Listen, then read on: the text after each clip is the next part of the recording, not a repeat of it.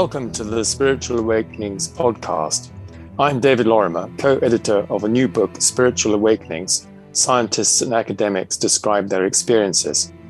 It's published by the Academy for the Advancement of Postmaterialist Sciences and is available in paperback and Kindle editions. In this series of weekly podcasts, we'll be sharing the fifty-seven original essays, together with introductions and epilogue from my co-editor, Professor Marjorie Willicott. We hope you enjoy them. A Surge of Electric Energy Flowing Through Me by Lorne Schussel. Read by Martin Redfern. Eighteen years ago, I was living in Tucson, Arizona, and I had been afflicted with a cyst the size of a golf ball that was growing on my back.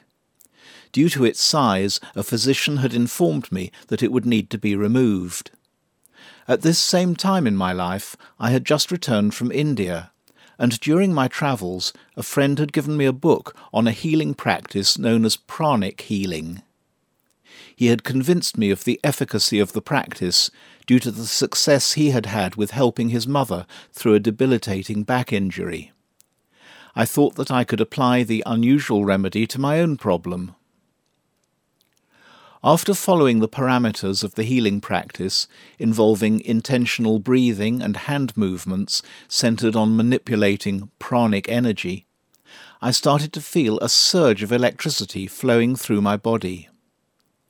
There was an unusual visceral feeling, as well as abnormal surface stimulation to my skin. Was this electricity, prana, energy? I couldn't quite put a label to the experience. Within one day, the cyst, which was noticeably present before and physically obtrusive, had completely vanished. I was in awe and shocked. How could this be possible? What exactly was this invisible and subtle energy that had a causal effect on my own biology? The miraculous nature of the experience was an impetus for me to start a deeper scientific inquiry to understand it.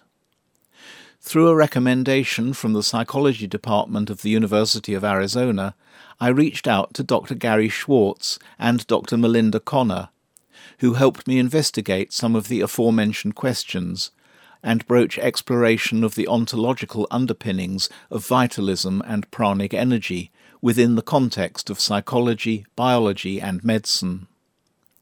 With Gary and Melinda's much-needed support, I explored research on energy healing and its scientific basis.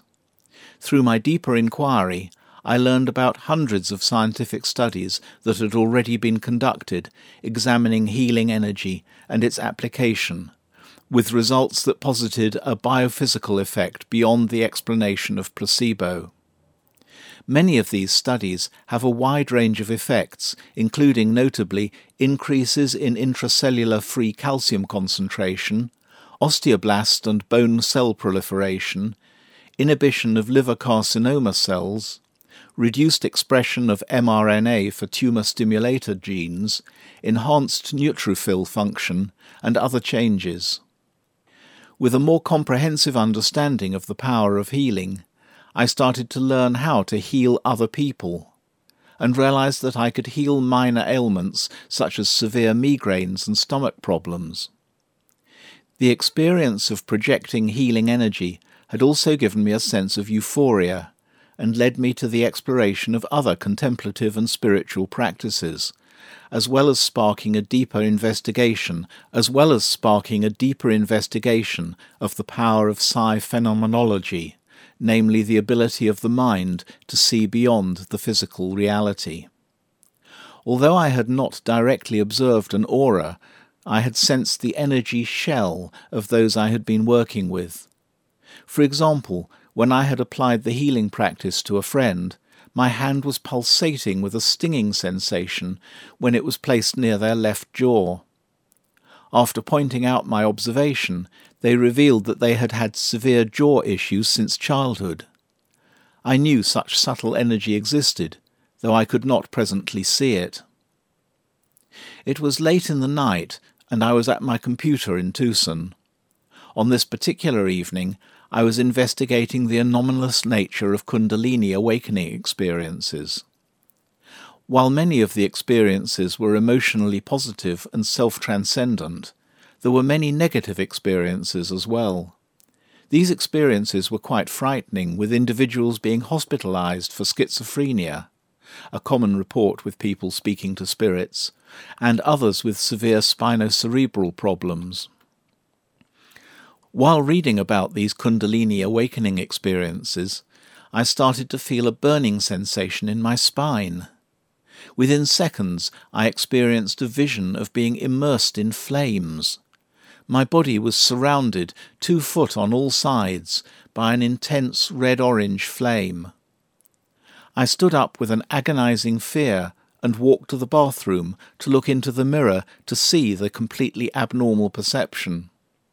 I looked at my hand, and it was radiating in a deep red-orange auric fire. The experience was about forty-five seconds, but had a lasting impact. I later learned, from a deeper understanding of Vedic philosophy, the experience was defined in Sutra forty-one, of in Vibhuti Pada, of the Yoga Sutras of Patanjali, as Samaya Javajalanam, one shines like fire, or by mastery over pranic energy, one experiences effluence or blazing. The continued experiences became the fabric of my life and led me to graduate studies at Columbia University, working with my mentor, Doctor Lisa Miller, the revolutionary clinical psychologist.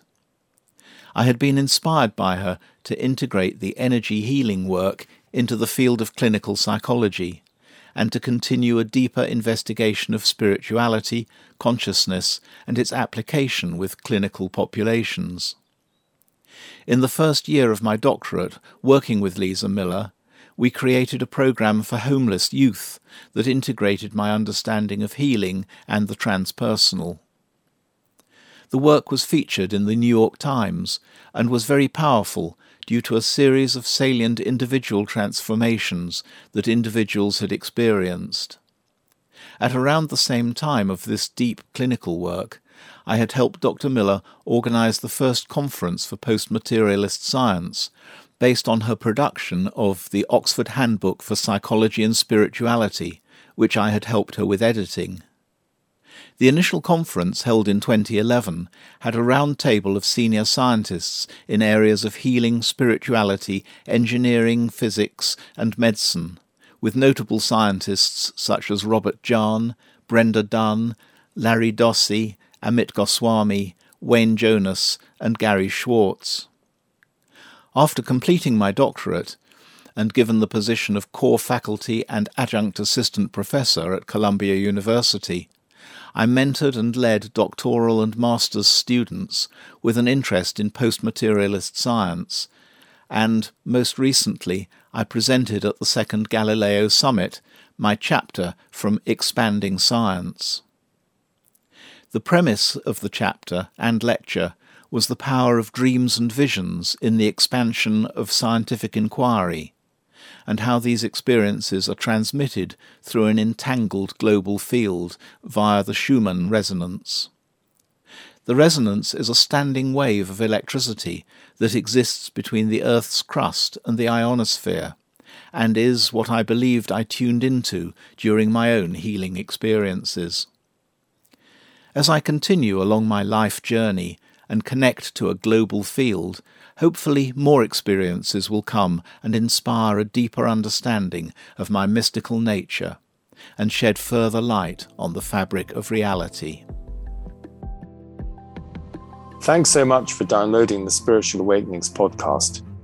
Do join us for the next episode.